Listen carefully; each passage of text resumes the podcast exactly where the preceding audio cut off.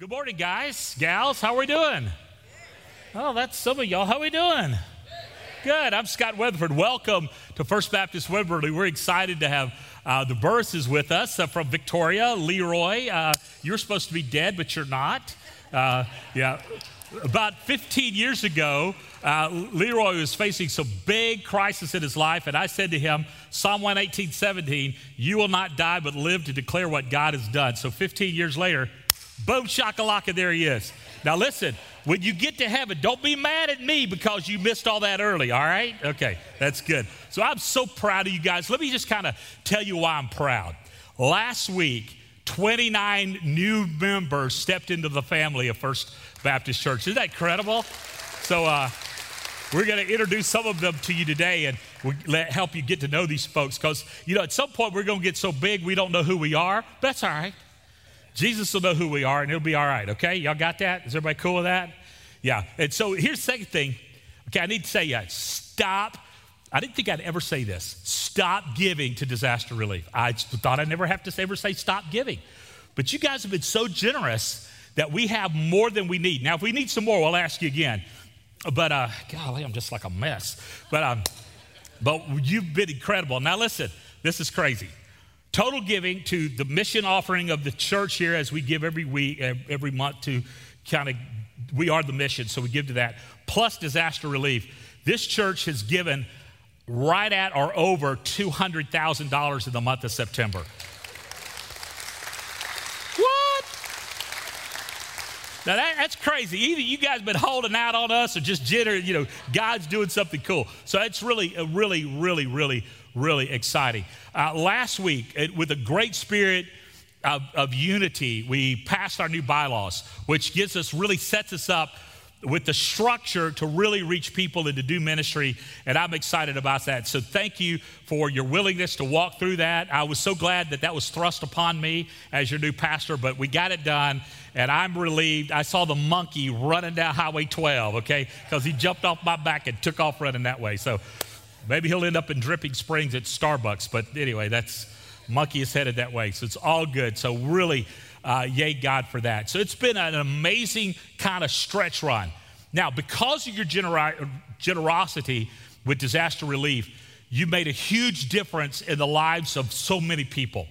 One of them is a church in Hallettsville that, because of your giving and because of our partnering with, uh, with churches all over the United States, uh, that that church is being restored.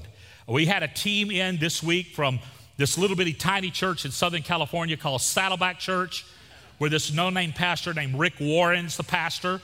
Uh, they sent a team down partnering with us. They've really helped rebuild this church building. Now, there's still work to do, be done. And uh, Scott Tidwell, our pastor of disasters, right over there.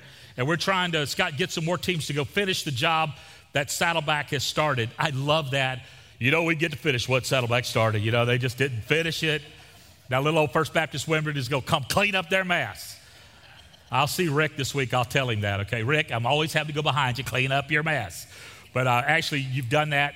Uh, this team also, because of your gifts and us providing a home at Victoria for disaster relief response, you jumped into a life of a young man who was injured in a football game, uh, partially paralyzed. He's starting to recover feeling now. So thank God for that in Refugio. His home was destroyed in the hurricane, it was unlivable, but because you gave, his home has been rebuilt. And because that team did that, the Saddleback team did that. So, uh, yay, God, for that. So, I'm really, really proud of what God's doing in you and for you and through you for His glory. So, we're really just kind of getting started. Now, today, we're continuing the First Life series and probably going to take you on an adventure that is perhaps un, unexpected. Now, first week in this series, we talked about, and this is series has been all about who we really are, why we really exist. We exist for the global glory of God, and we do that by building lives that honor Him. That's why we do that. And we're committed to honor God with our lives and to connect with God and each other, uh, connect with God through Jesus Christ, connect with each other in the church to grow to be like Christ, to serve God by serving others, and by contagiously sharing the love of God in word and deed. That's kind of who we are. And this week, first week we talked about Jesus loves you. Next week, we talked about worship and what that is and what that isn't, a life that honors God. And we talked about last week, you belong in a family because a Christian without a church family is a what? You know what? You guys did better the first service. They went, oh, what is that? Okay, but you guys like answered that spiritual orphan. Uh, and so this week, we're going to be talking about growing to become like Jesus. Now, go ahead and take, your, take the weekend with you notes out because you're going to want to jot some things down. There is a term, it's a, actually a scientific term called epigenetics. Epigenetics. Now, epigenetics, well, let me just kind of read the definition for you so you know what this is. Epigenetics is the observation of tendencies and mannerisms that are passed down from one generation to another. In other words, you walk just like your father, you twirl your hair just like your mother, you sound just like your grandfather, and it's all because of epigenetics. That we pick up the tendencies that are passed down from the people who are significant and influential in our lives. Now, some scientists believe that it's genetic. You come predisposed to have these tendencies. Like you have this tendency to walk like your father, speak like your grandfather, your great grandfather, uh, uh, things, things like that. Or some think it's a learned behavior. Well, whether or not it's, it's genetically passed down or it's a learned behavior, epigenetics is really real. Now, there's some things, you know, you, you know that. You see your kids and you say, gosh, when you look like that, you look just like your grandfather. Or when you make that move, or when you walk, you look just like your father. Uh, and it's just epigenetics. Guys, you should never say to your wife, you're looking and acting just like your mother right now. You should never say that. Do you know why? Because I've said that. And I've said that, you know, Tara, you're looking at me like now like Betty. And Betty was her mother, and she's looking at me right now like Betty, and I should never point that out.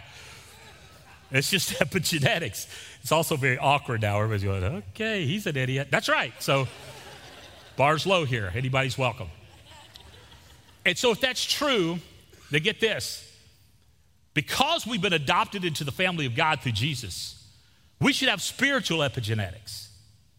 We should take on the mannerisms the characteristics of Jesus. Of Jesus. Spiritual epigenetics means that I become like Christ. One of the most intimidating things I know of as a pastor, or even as, as a, just a Christian, is that I'm supposed to become like Jesus.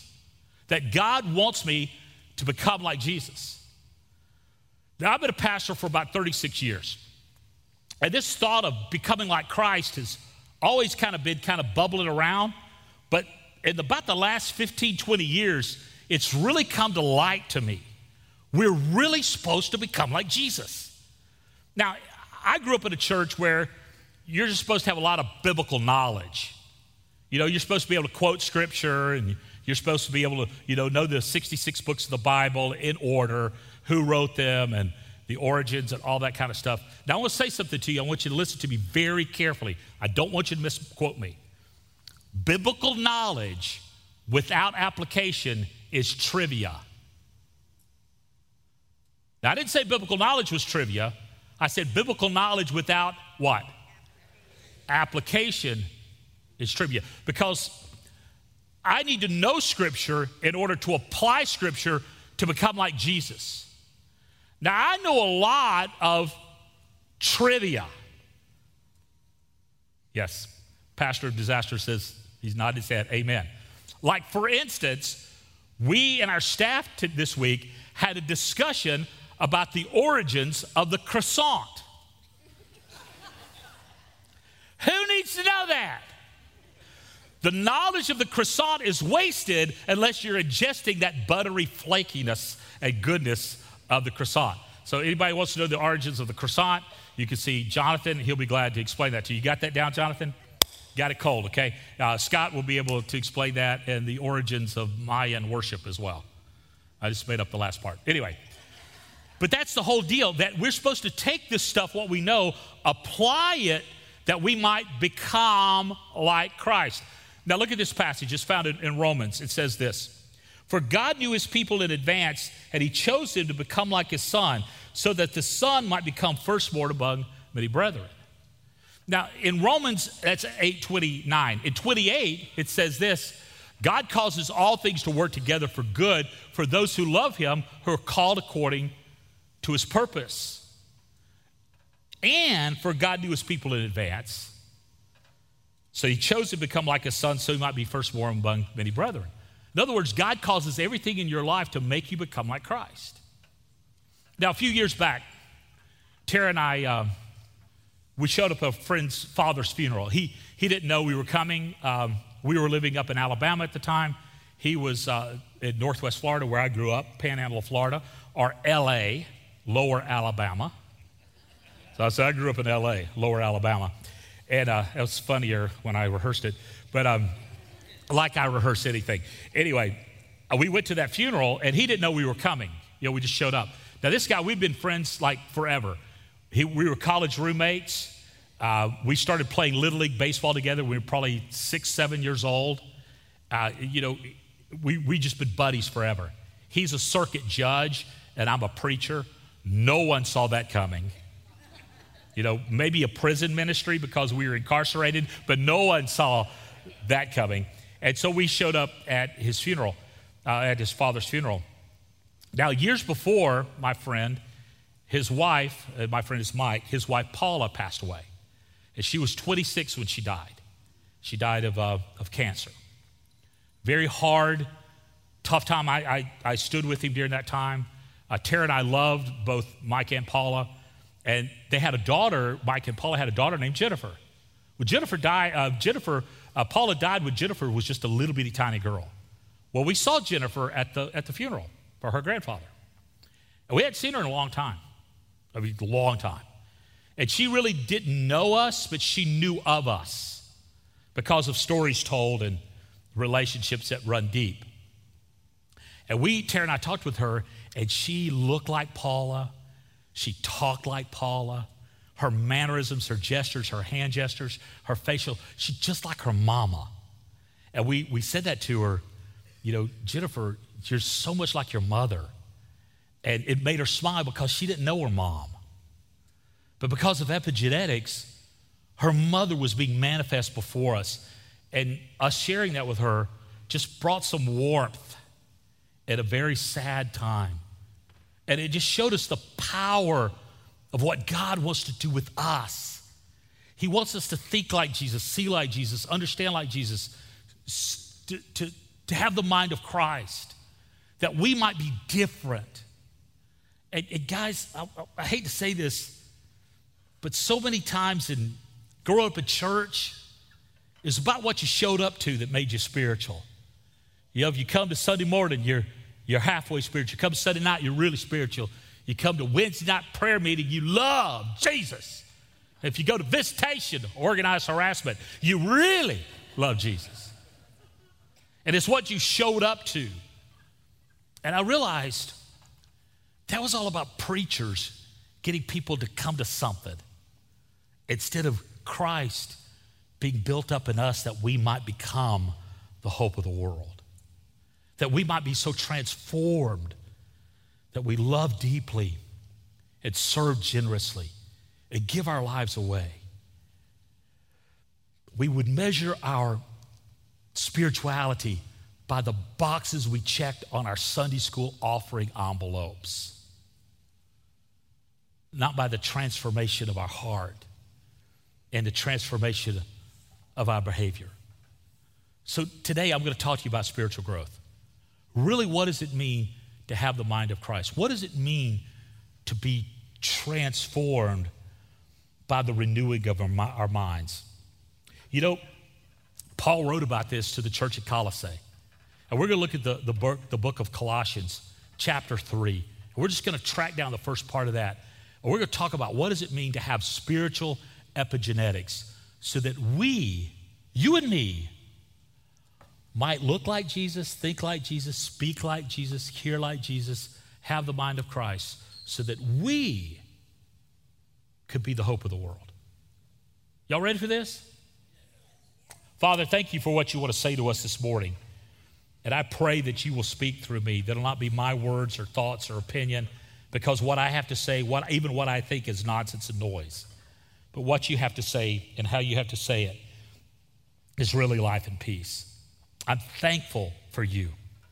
I'm thankful that you did not leave me as I was, but you were in the process of changing my life that I might be like you. And I pray this in your name. Amen. Now, I want to say this to you because I want you to hold on to it. God would never ask you to become something without the indwelling power of His Holy Spirit helping you to become that. That's how loving He is. He's not going to say, become like Jesus, good luck. He's not going to do that. He's going to say, I'm going to fill you with my spirit. I'm going to work in the deep places of your heart. I'm going to expose your hurts, your habits, your hangups. I'm going to drag you through the briar patch of adversity because I want you to become like me.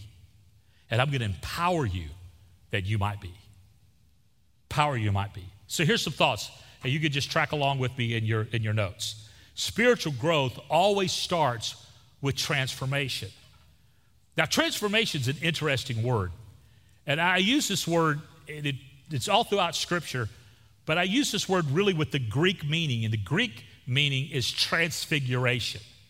That's what it means. To be really, uh, when Paul said in Romans 12, and be renewed by the transformation of your minds, he was using the same word there of the transfiguration of Jesus on the mountain when Jesus took on his glorious state in front of Peter, James, and John, and Moses and Elijah were standing there with, with Peter, James, and John and Jesus, and they saw Jesus in his transfigured state. And what Jesus says, I want you to look like me. That when people see you, they see me.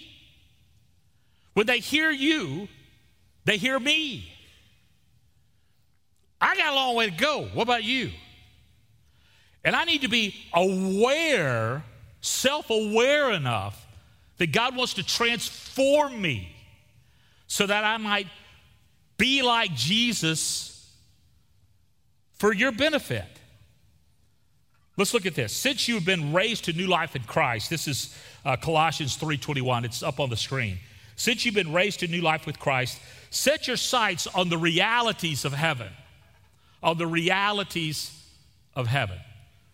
Now, when some people read this, y'all look at me a second. When some people read this, they said, well, some people are so heavenly minded, they're no earthly good. And we have such a false view of heaven. We think heaven is you sit on a cloud and play a harp, uh, or, you know, but I want to tell you something heaven is more real than real is right now. Because right now is covered in a shroud of sin and selfishness. And heaven is uncrowded, and, the, the, the, the, scales have been removed. Now, I asked this in the first service. Uh, it's, a, it's an older crowd. And I said, How many in this, in this crowd have had cataracts? Hands went up everywhere. So I asked this How many in this crowd have had cataracts? Raise your hand. Okay. There's a few hands. My mother had cataracts when she was seven years old and had them removed. It's unbelievable. There's a story that goes with that, of course. My mother. My mother never could see very well. But now she's in heaven. She sees very well. She's been restored. See, the cataracts of sin cloud our eyes to the reality of heaven, cloud our eyes to the reality of this earth, cloud our eyes. You see, because I am selfish, I can't see how I've hurt Tara. Because I'm selfish, I can't see how my words have diminished someone else. Because I'm selfish, I can't see how I'm not dealing with reality, so I have unfounded fear and I worry. Anybody else worry? I see a few of those timid hands. Some of y'all worried I was going to talk about that, right? My daddy said this at 88 years old. Most of the stuff you worry about doesn't happen, and if it does, it doesn't amount to anything. And the Lord says, don't worry about anything, pray about everything. Now, don't worry about anything. What, what, like, it's like Nothing. I can't worry about anything. I can't worry about whether Texas wins a football game. Waste of time. Now, the Texans, on the other hand, the Wimberley Texans, do you guys have a sign or symbol or something you do? Like, oh, two fingers up. Only one person knows it. Is that true? Is that what you guys do? It's not river bats or something like that or horns? No? Okay, that. Okay. Texans. Worry about nothing. Worry about nothing. Everything in prayer petition. So I have to get my mind fixed on the realities that heaven is more real than this earth. But that doesn't mean to be so heavenly minded you're no earthly good. Where Christ sits in the place of highest honor at God's right hand. Think about the things of heaven, not the things of earth. So, what Paul is saying here to us today, and I love how the Bible, the Word of God, is living and active and it's speaking to us today. He said, You know what, guys? You're going to worry and you're not going to have the right perspective until you're born again, until there's been a transaction in your heart, in your life, until you've been renewed, until literally the Holy Spirit has conceived in you a new life that you're going to, like, you're going to miss it. And you're going to live life with cataracts. And you're going to live life with worry. And you're going to live life with hurts and habits and hangups. And when I'm born again, when Christ moves into my life, when I have this transformation of my life, then my vision ought to shift. And it's not some pie in the sky, sweet by and by, but it's the reality of the Lordship of Christ that Christ is, is in me, for me, through me, above me, beside me, below me, that Christ is my all in all, that I've literally been covered by Him, and that He removes the pull of cultural Christianity that says it's about what you look like to the realities of spiritual transformation that I have been made new, that I've been covered by God in His righteousness, that I've been transfigured into a new person, and that Christ is then worthy of my whole life. And He wants my whole being all that I do, then all that I am, and all that I speak, and all that I, everything, Jesus, I'm yours. And it's that transfigured mind which stops to call me to shift my thinking to think that it's all for Jesus. That I've literally been covered by Him, I've been transformed by Him. But I have to be careful because I can become arrogant at that. I can become spiritually elite in that. Where I look at my life and said, yeah, man, compared to Jonathan, I'm like Martin Luther. I'm awesome.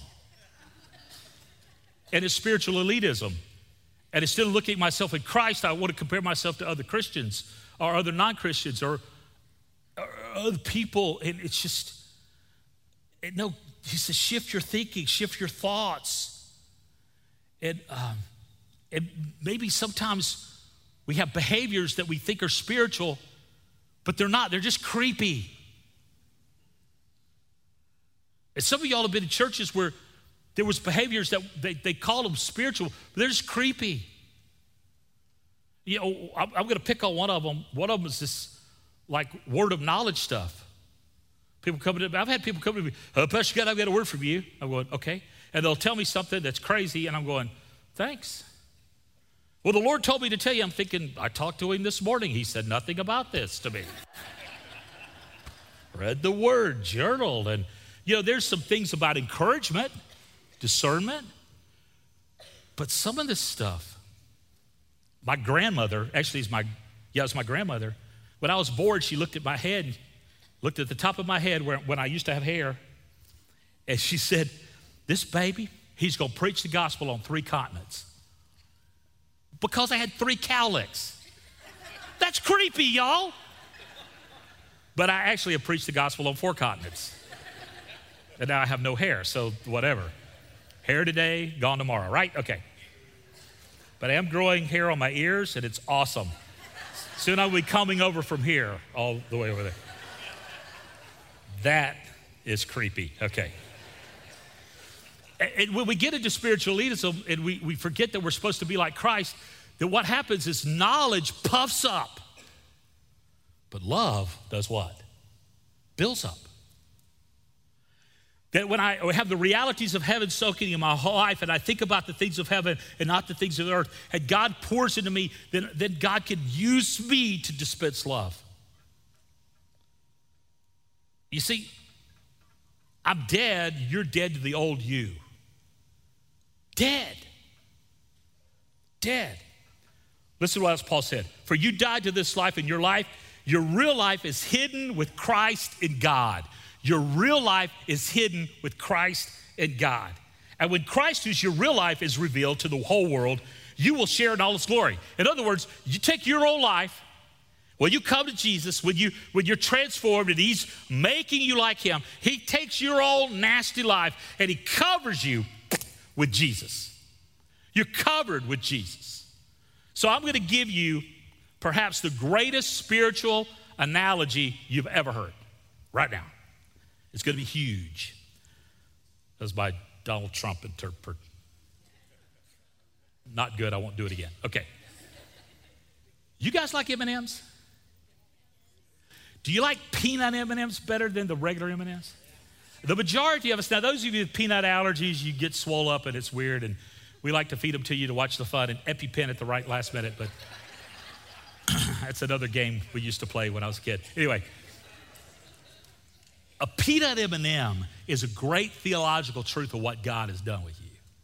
You're the peanut, and Jesus is the chocolate. He's done covered you and sealed you with the Holy Spirit and a candy shell. So when you eat a peanut M&M, it is an act of worship, y'all. now, had I been thinking of, I would pass out peanut M&Ms to everybody today, right? And you that have anaphylactic shock, we could have had a healing service. It'd been awesome. But that's the truth that God has hid you. That is such nonsense. Anyway, God has hid you in Christ. He's covered you with his righteousness. Now, we could track covering throughout Scripture. When, when God uh, punted Adam and Eve out of the garden, he covered them with animal clothing, showing that he was going to cover them in his righteousness with salvation. It was a precursor to Jesus covering us with his righteousness. And then you, you read about the prodigal son when he comes home. The father says, Bring a robe, bring, bring uh, sandals, bring a ring. And what he was saying is, I'm going to take this robe, I'm going to take off your filthiness, and I will cover you with my righteousness. In the book of Revelation, you see the, the myriads standing before the, for the Lord, and they're, they're singing, Holy, holy is the Lord, the Lord God Almighty, what we sang earlier today. And they're clothed in the garments of righteousness. Garments washed white in the blood of the Lamb. They're covered with these garments. And what Jesus does, He takes who you are, He transforms you, and He covers you with His righteousness. So when people see you, they don't see you, they see Jesus. And God wants to transform your life in such a way that you have such a deep level of spiritual epi- epigenetics that you are hidden with Christ, hidden in Christ, in God, that you are covered by Him. And this is about the glory of God revealed in your real life. This is your real life. Your real life is not where you go to school, not your circle of friends, not your followers on social media. Your real life is King Jesus. That is your real life. And your real family is a family of God who've all been covered in righteousness. Look at your neighbor right now and say, Thank God he covered you. Yeah.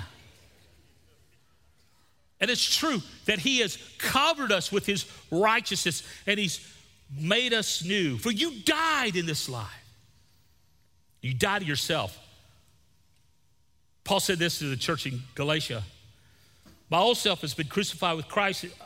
It is no longer I who live, but Christ lives in me. So I live in this earthly body by trusting in the Son of God who, who loved me and gave himself for me. I'm crucified with Christ. I don't live anymore. Christ lives in me. And because I've been hidden with Christ and God, that He's given me His glory. And this is, this is about my life shifts to making Jesus famous. And it's not about me. And spiritual growth is about showing the world what God could do with a broken, messed up life. That I literally become a trophy of grace. So I want to take you on a trip, okay? So y'all, y'all come go with me, all right? We're going to go into Arlington and we're going to the house that Jerry built, Cowboy Stadium. And uh, so we walk in and we look in the rafters. I've never been there, so I don't even know if this is true or not. I know there's, there's the Ring of Honor. And there's some names up there Emmitt Smith, he's up there. Troy Aikman, he's up there. Um, Drew Pearson, he's up there. Bob Lilly, he's up there. I started doing this the first service. People started shouting out names. Michael Irvin, he's up there. Um, Roger Staubach. Thank you, guys. See, they're over there going, Roger Staubach, Roger Staubach, Roger Staubach, Roger Staubach. Roger the Dodger Staubach. He's up there, others up there. And we say, wow, these are great cowboys. Won't tell you something. Hanging in the rafters of heaven is you. Because God says, look, in my trophy of grace, look, look, look what I've done. Look what I've done. Hell bound, degenerate broken and messed up, vile. I saved them, transformed them, put my nature in them, redeemed them, called them a son, I called them a daughter. It's not who they were, it's who they're going to be. And it's not how they started, it's how they finished. And look what I've done. Look what I have done with you. And it's not about a trophy that hangs in a, in a foyer, but it's about a life that's lived all for Jesus. Hmm. That means my behavior changes. I stop gossiping. I stop being the center of drama. I said that over here because that's where all the young folks live. Because we know old folks don't do drama, they do it perfectly. You learn drama from your mama of drama. Okay. Um, I stopped telling lies. I, I stopped covering up stuff. I, I, I, let the addictions that I have be broken. I let the hurts I have be healed. I take the miseries of my life and I leverage them for ministries. I take the messes of my life and I allow them to become a message of grace. Because I've been transformed, that I'm dead to my old self.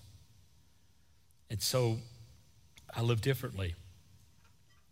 Paul says, So put to death the sinful earthly things lurking within you, have nothing to do with sexual immorality, impurity, lust, and evil desires.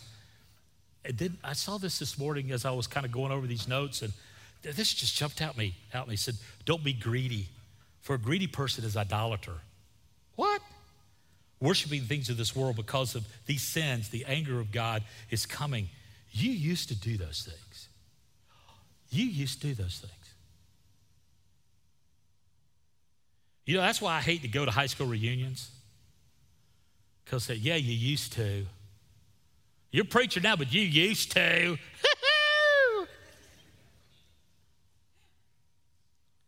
It never was bad as they remembered or fun as you thought it was.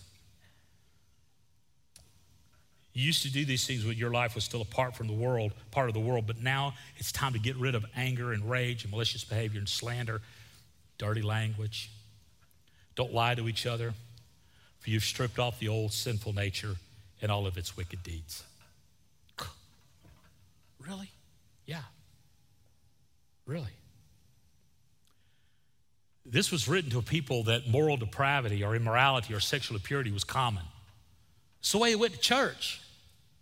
They worshiped by doing deviant sex acts. That's the way they worshiped. Uh, when you study Greek mythology in high school, they don't tell you that stuff. That at the end of every theatrical production, there was a live sex act that happened on, scene, on the stage. They didn't tell you about that. Or the bathhouses weren't places for bathing. They didn't tell you that. Oh, you find that out when you start studying the realities of anthropology. Paul was writing to a culture where immorality was normal, and he was setting a new standard. And so I get that. And morality comes from Jesus, it doesn't come from society. Society, society will not give you morality. It's God who puts moral code in our heart. Read Romans 1 and see what it says there. There's a list here of immorality and greed. But something I wrote this morning, I want to read to you. And if I am selfish, then I'm an idolater. The deeper truth here is that I must deal with my inner greed. I have to deal with my inner greed. I am self centered by nature, and so I have to put on the new nature. I can't use the old nature as an excuse for my bad behavior. I have to put on the new nature. I have to intentionally agree and align myself with God and allow the power of the Holy Spirit to transform me. I must, through the power of the Holy Spirit, become self aware of my greed, repent of it, and ask Him to deliver me from it.